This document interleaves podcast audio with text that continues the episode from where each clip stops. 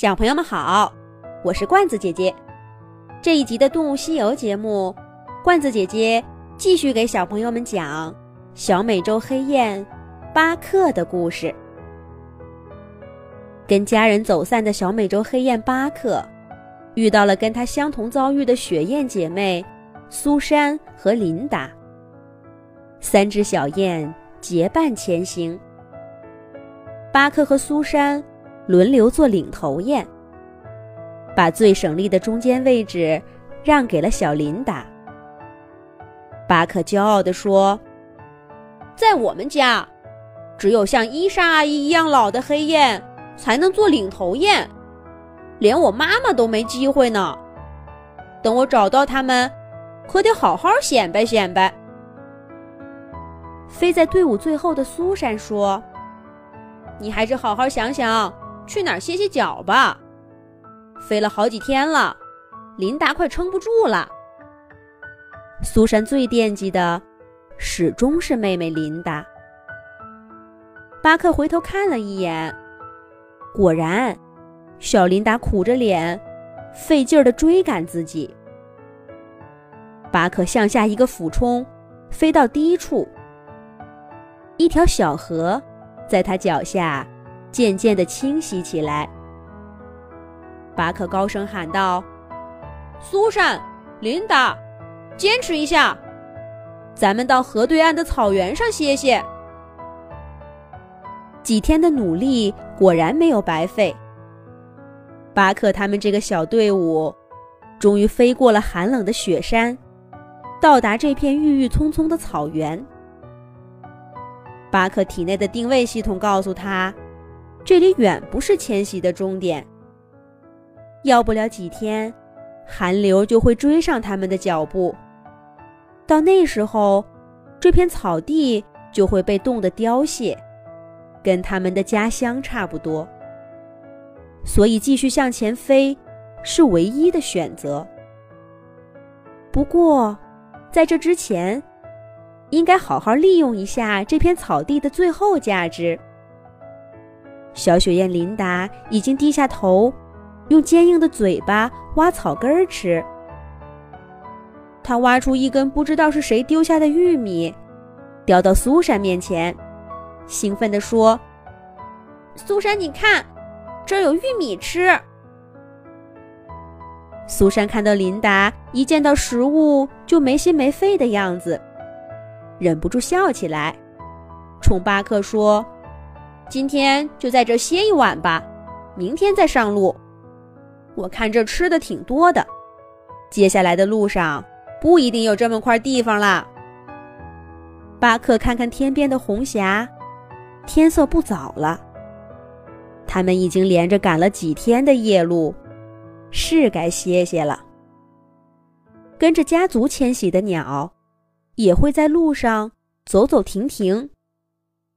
毕竟谁也没有体力一连飞上几十天，到达温暖的地方。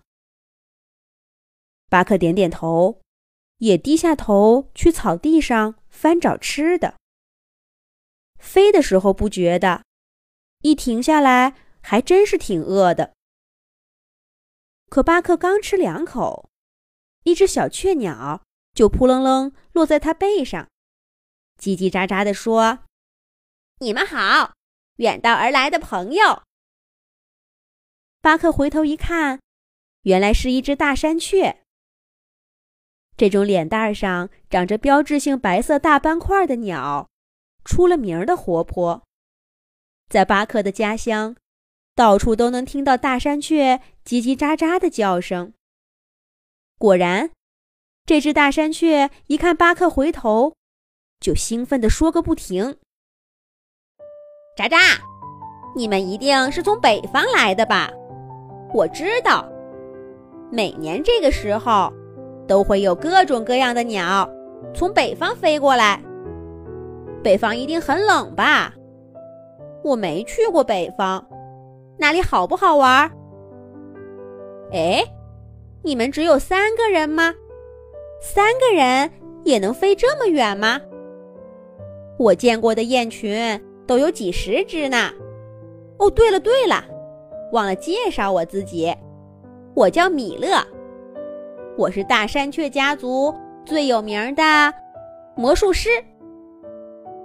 大山雀米勒一口气问了一大堆问题，总是还没等到回答，就又说起了别的。小雪雁琳达被他眉飞色舞的样子逗得直笑。琳达说：“你这样说个不停，就不觉得累吗？”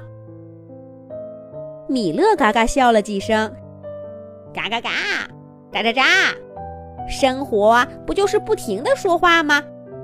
像你们一样一声不响的吃东西，就不觉得闷吗？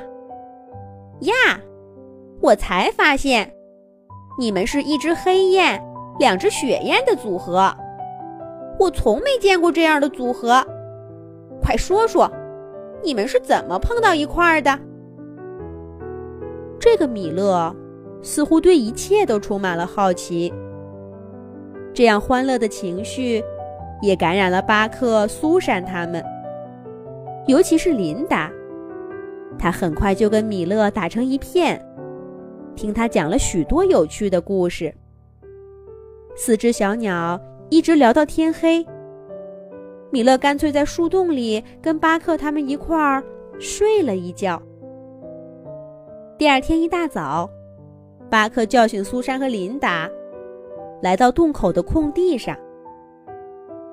经过一整夜的休整，三只小雁又要精气十足的开始漫长的迁徙之路了。可是他们发现。大山雀米勒依旧跟在他们身后。小琳达歪着脑袋问道：“米勒，你是要跟我们一起走吗？我们要去的地方很远哦。不过，你要是每天都给我讲故事，我愿意把最省力的位置让给你。”苏珊知道，大山雀通常都不是候鸟。并不需要像他们一样，每年都在故乡和南方的越冬地之间迁徙。米勒的家族一定就在附近。苏珊轻轻拍拍琳达，对米勒说：“很高兴认识你，不过我们要走了，你也快回家吧。一晚上不见，你的家人肯定着急了。等明年回来的时候。”我们再见。米勒不再像昨天那样叽叽喳喳的，他一会儿低头，一会儿抬头，一副欲言又止的样子。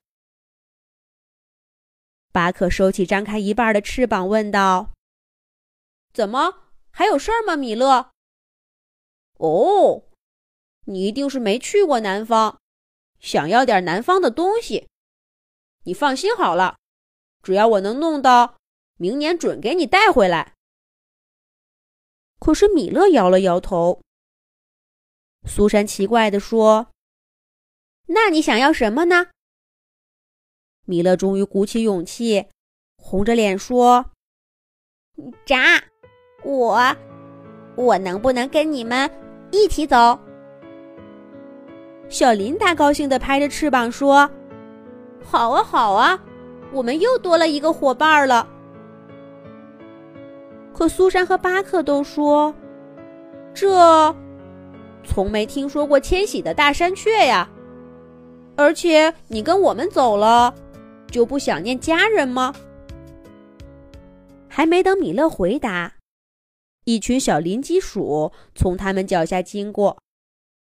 听了苏珊和巴克的话，小林鸡鼠们笑嘻嘻地说。哈哈哈！小骗子米勒，他是被家族赶出来的，谁会想念一个骗子呢？这是怎么回事呢？为什么小林鸡鼠会说大山雀米勒是骗子呢？好啦，下一集罐子姐姐再给小朋友们接着讲。小朋友们可以让爸爸妈妈关注微信公众号“童话罐子”。上面每天都有每一集出现的动物朋友、有趣的图片、视频和。小故事。小朋友们，再见。